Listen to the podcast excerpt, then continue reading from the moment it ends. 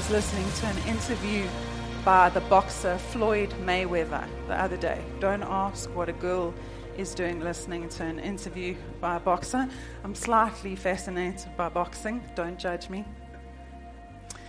But Floyd Mayweather said he studies his opponent, he does his due diligence and his homework on an opponent. And he wants to know what that opponent is doing when he's in training, but also when he's not training. What is he eating? What is he drinking? How much is he drinking? And who he's hanging around with. And when the interviewer said to him, Why do you do this? What is the, what is the benefit to you of knowing all of this? Floyd Mayweather said, Because then I know what's going on. And some would say it's worked very well for him. Why do I mention this? Because as Christians, we have enemies. We have enemies. And I wonder sometimes do we really know what's going on? Because if we want to fight the good fight of faith, it is important for us to know our enemies. Otherwise, we are at risk or we are in danger. So, this morning, I want to expose our enemies. I don't want to focus on them. I want to focus on someone much more important. Maybe you're sitting there and you're thinking, enemies. I thought we had an enemy, and that's Satan, the devil. Well, let's have a look at Ephesians 2 and see whether that's true. Ephesians 2, verse 1 to 3, it's on the board for you. Uh, if you don't have a Bible with you this morning, let's read together. As, as for you, you were dead in your transgressions and sins in which you used to live when you followed the ways of this world and of the ruler of the kingdom of the air, that is the devil, the spirit who is now at work in those who are disobedient. All of us also lived among them at one time, gratifying the cravings of our flesh and following its desires and thoughts. So Paul mentions three enemies there. He mentions the world, the devil, and the flesh. And I just want to expand on that a bit this morning. Why? Because we need to know what they are doing. We need to know what's going on. And so let's start with our most obvious enemy, Satan. And you can turn to Revelation 12, verse 9, and we can read that together again. It'll be on the board for you.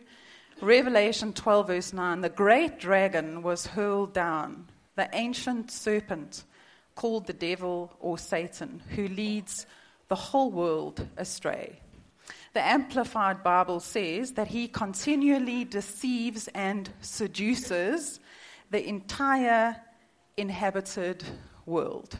So he's, he's described as a dragon, an ancient serpent, devil, Satan, evil one. Uh, the word devil in Greek is diabolos, which means slanderer or accuser. And again, I don't want to exalt him, but if we are ignorant of him, how are we going to know what's going on? We're going to put ourselves at risk. And Ephesians 6 says we have to put on the full armor of God so that we can stand against the devil's schemes. We're in a spiritual battle or a spiritual struggle. The scripture in Revelation has just warned us that he deceives and he seduces. 1 Peter 5, verse 8, also gives us a warning be alert and of sober mind. Your enemy, the devil, prowls around like a roaring lion looking for someone to devour. So we need to be alert, we need to stay alert, not consumed, and not fearful, like Pastor Andre said, not fearful, but aware. We need to know him and his tactics so we are more prepared for battle. Let's read John 8, verse 44 together. Here, Jesus is going to describe to us what the enemy, what the enemy is like. John 8, 44. So this is Jesus speaking. He says here, this is of the devil. He was a murderer from the beginning, not holding to the truth, for there is no truth in him. When he lies, he speaks his native language, for he is a liar and the father of all lies. And we see this playing out with Eve in the Garden of Eden. He deceived her, but he didn't do it in an obvious way. He took an instruction that God had given them and he twisted it. And so her deception led to her disobedience. And then Adam and Eve sinned, and the rest is history. And the enemy did it then, and he's still doing it now, and he does it in two main ways. He distorts who God is, and he distorts who we are. With Eve, he distorted the image of God. He suggested to Eve, God is holding out on you, Eve. He can't be trusted. And he still does this today. He suggests to us, God is not good. He's not kind. He's not compassionate. He's not slow to anger. He's not full of love. Essentially, the devil is saying to us, God can't be trusted. So he corrupts God's identity, he demotes God. And what did he do to Eve's identity? He elevated it. He suggested to her that she could ascend above God. She could be like God. She could be her own God her own master. She could decide for herself. Don't let anyone rule over you, Eve. Do what you think is best. Does any of this sound familiar? He's still doing it today. He's still doing it today. He's trying to decrease God. He's suggesting and deceiving people into believing there is no God or that we all worship the same God in the end. It's all the same. And what does he do to the self? He increases the self, he makes self more important. So, if the devil is the father of all lies and his main tactic is deception and lies, what is the solution? John 14, 6. Jesus answered, I am the way, the truth, and the life. Truth is not a concept, truth is a person. And that person is Jesus Christ. And even though the devil is an enemy of our souls, he has been defeated. Jesus defeated him by his death and his resurrection. Satan has been overcome. 1 John 3 8. The reason the Son of God appeared was to destroy the works of the devil. So he has been overcome, but he still has an influence in the world today. But we can live in victory. And how do we do that? 1 John 2:14. I write to you young men because you are strong and the word of God lives in you and you have overcome the evil one. So we overcome the devil by the word of God living in us, which makes us strong and which is a powerful weapon against Satan. Truth defeats lies, but we have to know the truth. And Jesus modeled this for us so well on earth. You'll remember his baptism in Luke 3. He's baptized by John the Baptist. A voice from heaven says, You are my son. So the Father confirms the truth of Jesus' identity. He's then led into the wilderness by the Spirit to be tempted by the devil.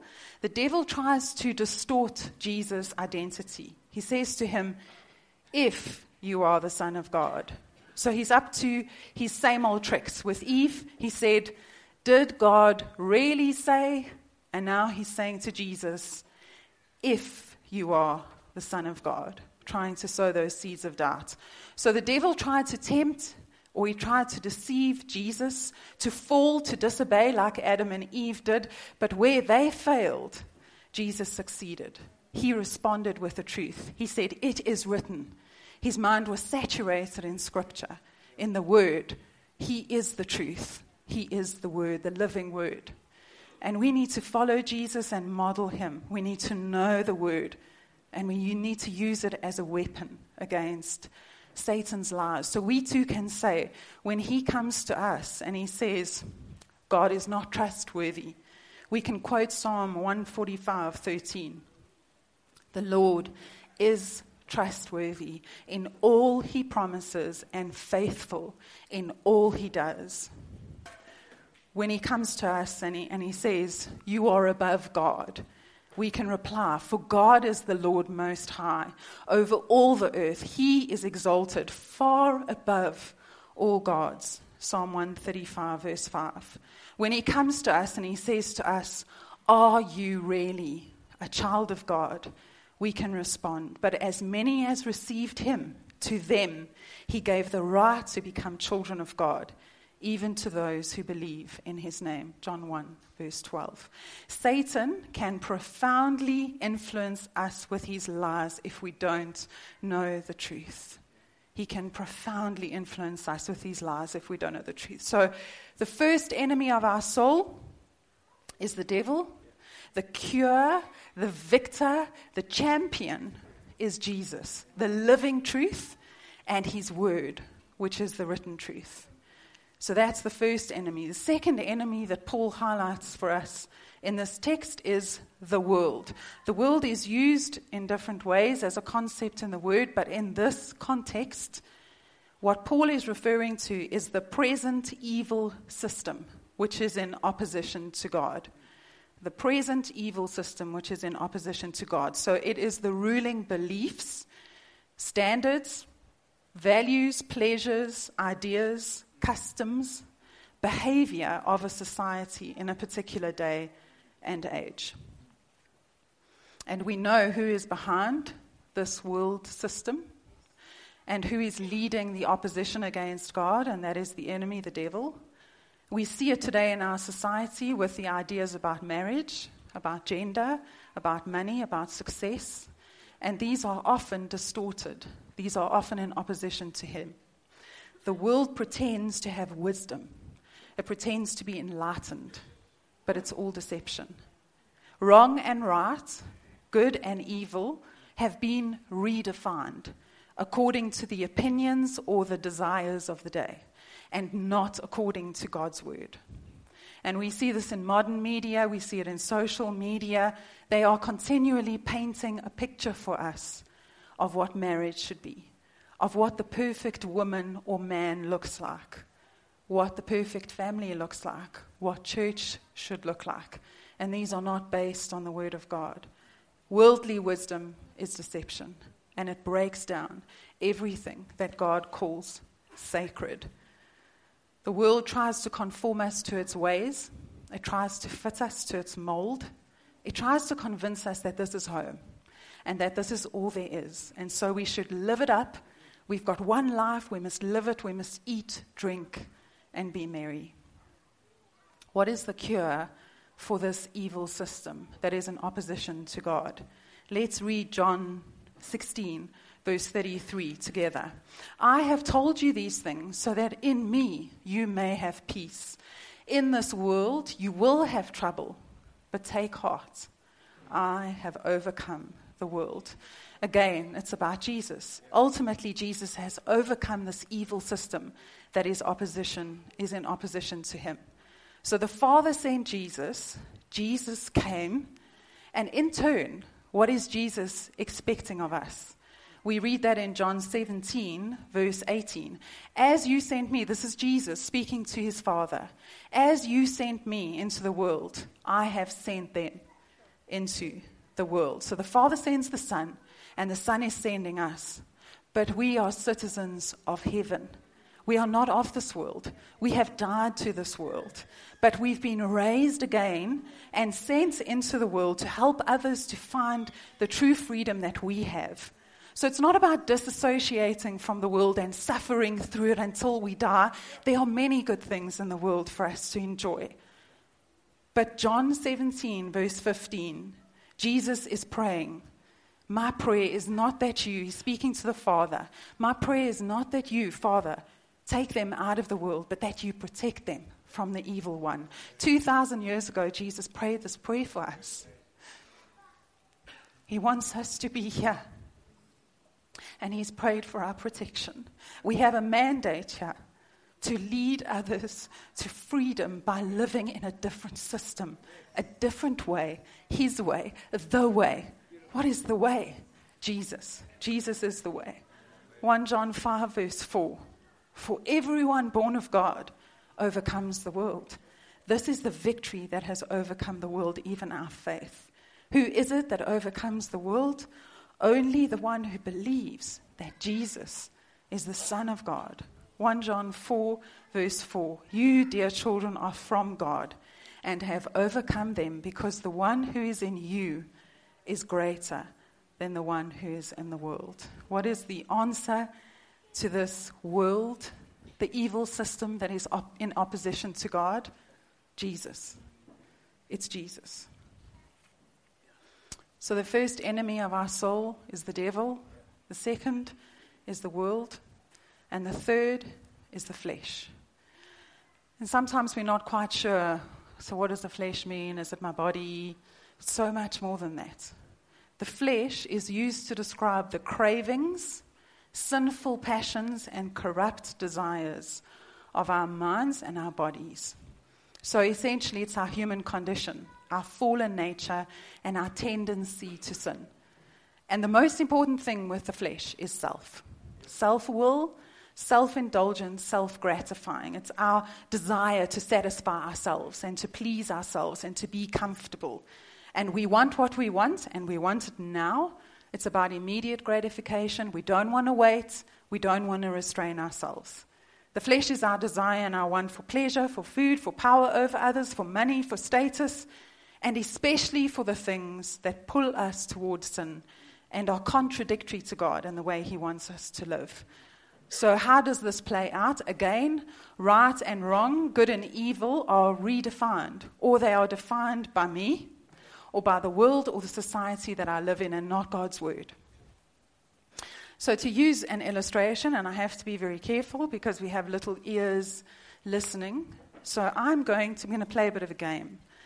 So, I'm going to use six words for one three letter word. And you're going to see if you get it. Does that sound all right? Have some of you already got it? Okay. So the six words for some of us who are still a little asleep, haven't had our coffee. Physical acts of joining two bodies. So that's when I do three letters. Three, yeah, it's only it's one syllable, three letters, the middle letter's E. Nod if you know what I'm talking about. Okay, good. Don't say it out loud. I don't want you to have some crucial conversations in the car on the way home. So, okay. So, how does this play out? So, God says, hmm. Okay, you know what I mean when I say hmm, that three letter word. Okay. God says hmm is for marriage, but I'm not married, but I am. I am married, but I'm, I'm not, in this illustration, I'm not married. Okay?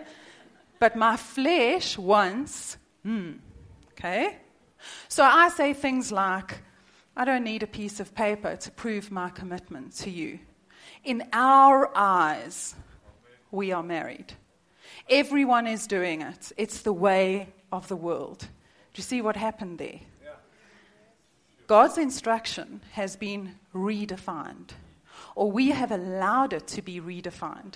And this example is such a good example of how the devil and the flesh and the world work together because the devil will come and say, did God really say? I mean, really. Did he really say that?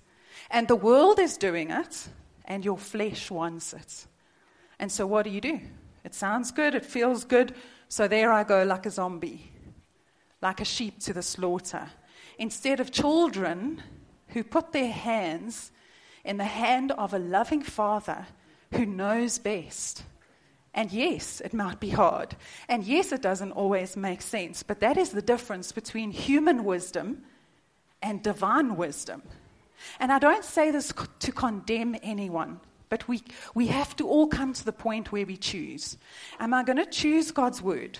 Am I going to choose God's word, full stop?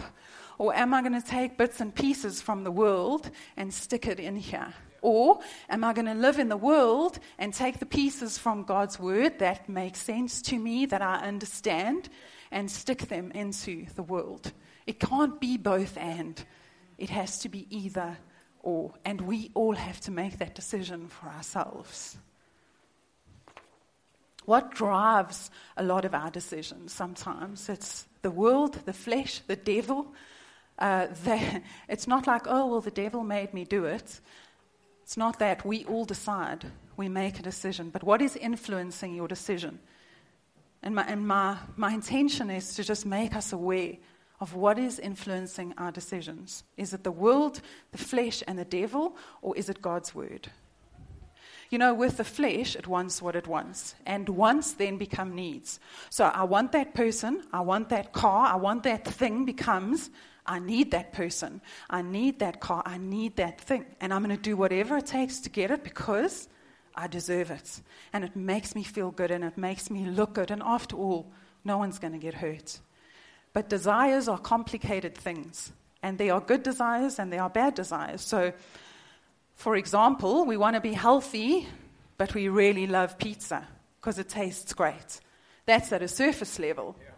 At a much deeper level, we want to be faithful to our spouses, but we also want to indulge in a little bit of innocent flirting at the office or at school or in the queue at the bank because it makes us feel alive and it makes us feel attractive and it makes us feel desirable, and after all, it's innocent. No one's going to get hurt. It's subtle.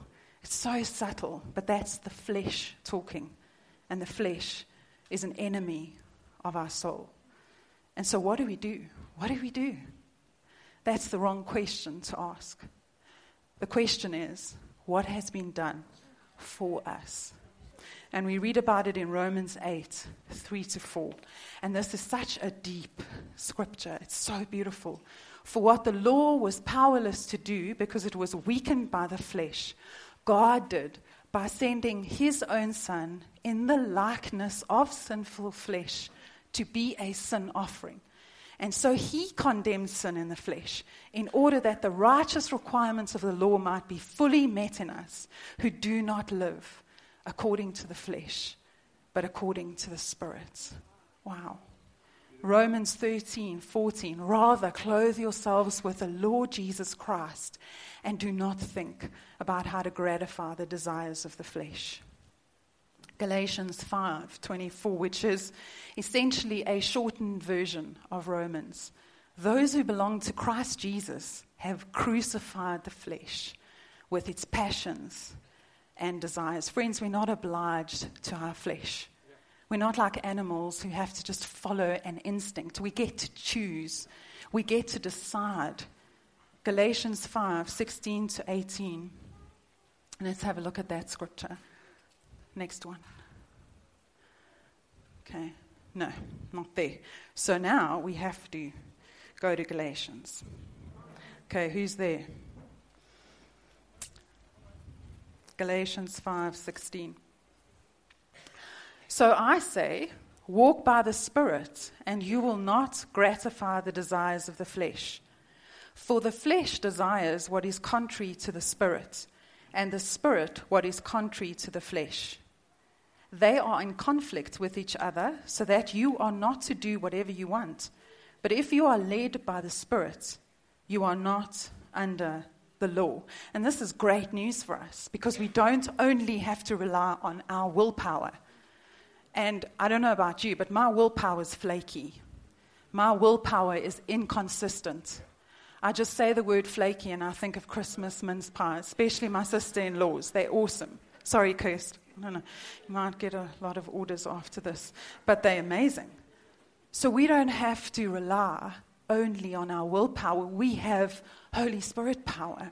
We have the power of the Holy Spirit, which is way beyond us. In John 14, before Jesus leaves, he says to his disciples that he's going to ask the Father to send the Spirit when he goes. And he did that. And the Spirit came, and the Spirit is still here with us. The precious, precious Holy Spirit. And so we overcome the flesh by walking in the Spirit, by being led by the Spirit, and by living in the Spirit. And then we will not gratify the desires of our flesh.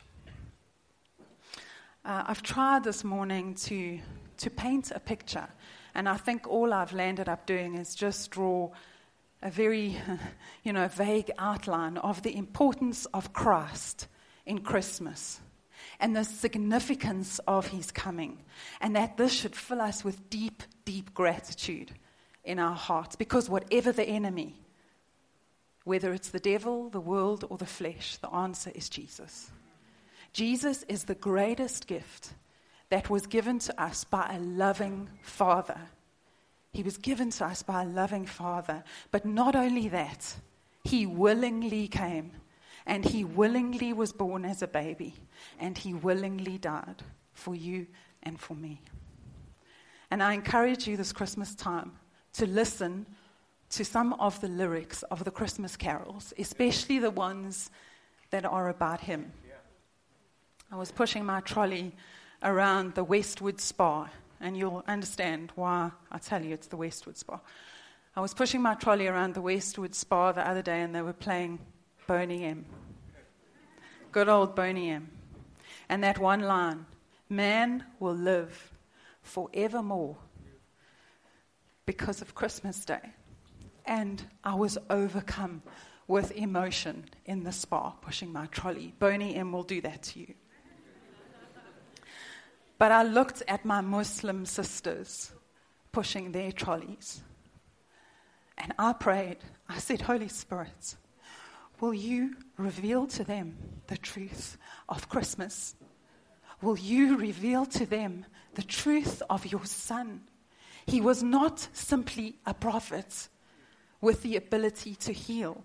He is the hope of the world. He is the Savior of the world. He is the Son of God. Would you reveal that to them during Christmas? And, and I don't know where this, where this all lands with you. I don't know if you're sitting here saying, okay, I knew about the devil, but I, I wasn't too sure about the world and the flesh. So, yeah, that was a bit of an eye opener. Or maybe you're sitting here today and, you, and you're saying, man, I want to live in the full victory and freedom that Christ has purchased for me in 2019. I want to live in that. Maybe you're sitting here this morning and you've never received that gift. That, that beautiful, the greatest gift, Jesus Christ, who's overcome the devil and the world and the flesh. And I want to ask Daryl to come up and just to pray for us for wherever, wherever this lands with you this morning.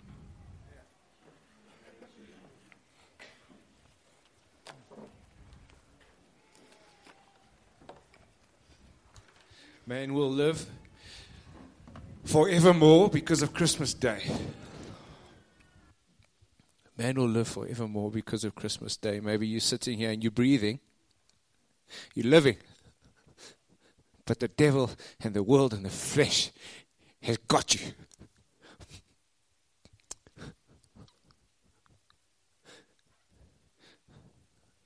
Just close our eyes.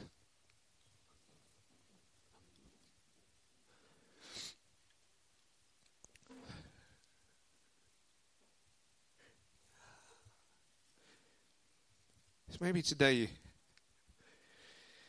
your eyes have been opened, you've realized that you've been deceived. The enemy has deceived you. And after today, something stirred in your heart. The Holy Spirit has gripped you, and you're tired of being deceived. You're tired of living this life being deceived. And you're saying, Jesus, open my eyes. I don't want to be deceived anymore by the devil, by the world, by the flesh. Maybe today you're saying, I want to recommit my life to God's voice. God's voice, the ultimate voice of truth, God's word. I want to live according to God's word again. And maybe at this Christmas time, you're saying, I want to accept that gift that Jesus is offering, gift of salvation. I want to be saved. I want to live with the freedom that Jesus is offering me. I don't know where you're at in those three questions. But, but I sense we, all of us are in one of those three. Just respond to the Holy Spirit today. I'm tired of being deceived. I'm tired of the flesh giving in. I'm tired of allowing the world to tell me how to, how to live this weekend and tonight. And I'm tired of the enemy deceiving me. You just respond in your own way. Maybe saying, I want to accept Jesus, the gift, so that I can live not just in eternity forever with my Heavenly Father, but I can live life to the full here on earth, getting the victory over the enemy, the victory over the flesh, the victory over the world, living a life on a higher standard. That's not easy. Francois reminded us, not easy. But we will live forevermore, life to the full because of Jesus. I'm not going to pray a prayer. I want you to pray in your heart. I want you to sit there and pray a prayer in a few words how you choose to respond today.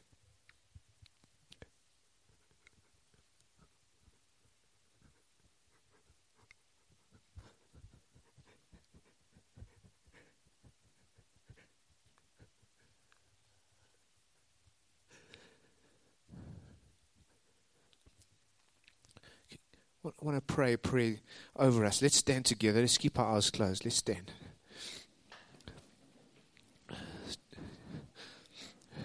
These words Michelle read to us challenge me. I want to speak them over your life today. This is John writing to us. Maybe right this minute you've accepted the Lord Jesus as a gift in your life, and, and you're going to pray this prayer for the very first time because you've never known Him before. Maybe you're recommitting your life to Jesus today, saying, I no longer want to live a life according to the world's standards. But I want to make sure you pray this prayer, or as I speak this prayer over you, that you've already given your life to Jesus. And I pray that in your own way this morning, you've just said, Jesus, thank you for dying for me on the cross. I accept you as my Savior. And I choose to live a life that pleases you. That's all it is. And so I, I speak this over you. I say, I speak over you, dear, dear children, because you know the Father. Each one of us in this hall, we know the Father. We know Him who is from the beginning. I speak this over you, young men, young women, because you are strong, not in your own strength. You are strong in the power of the Holy Spirit and the Word of God lives in you. And you have overcome the evil one. At this Christmas time, Lord, we declare that we have overcome the evil one because of Jesus. And we love you, Heavenly Father. Amen. Amen.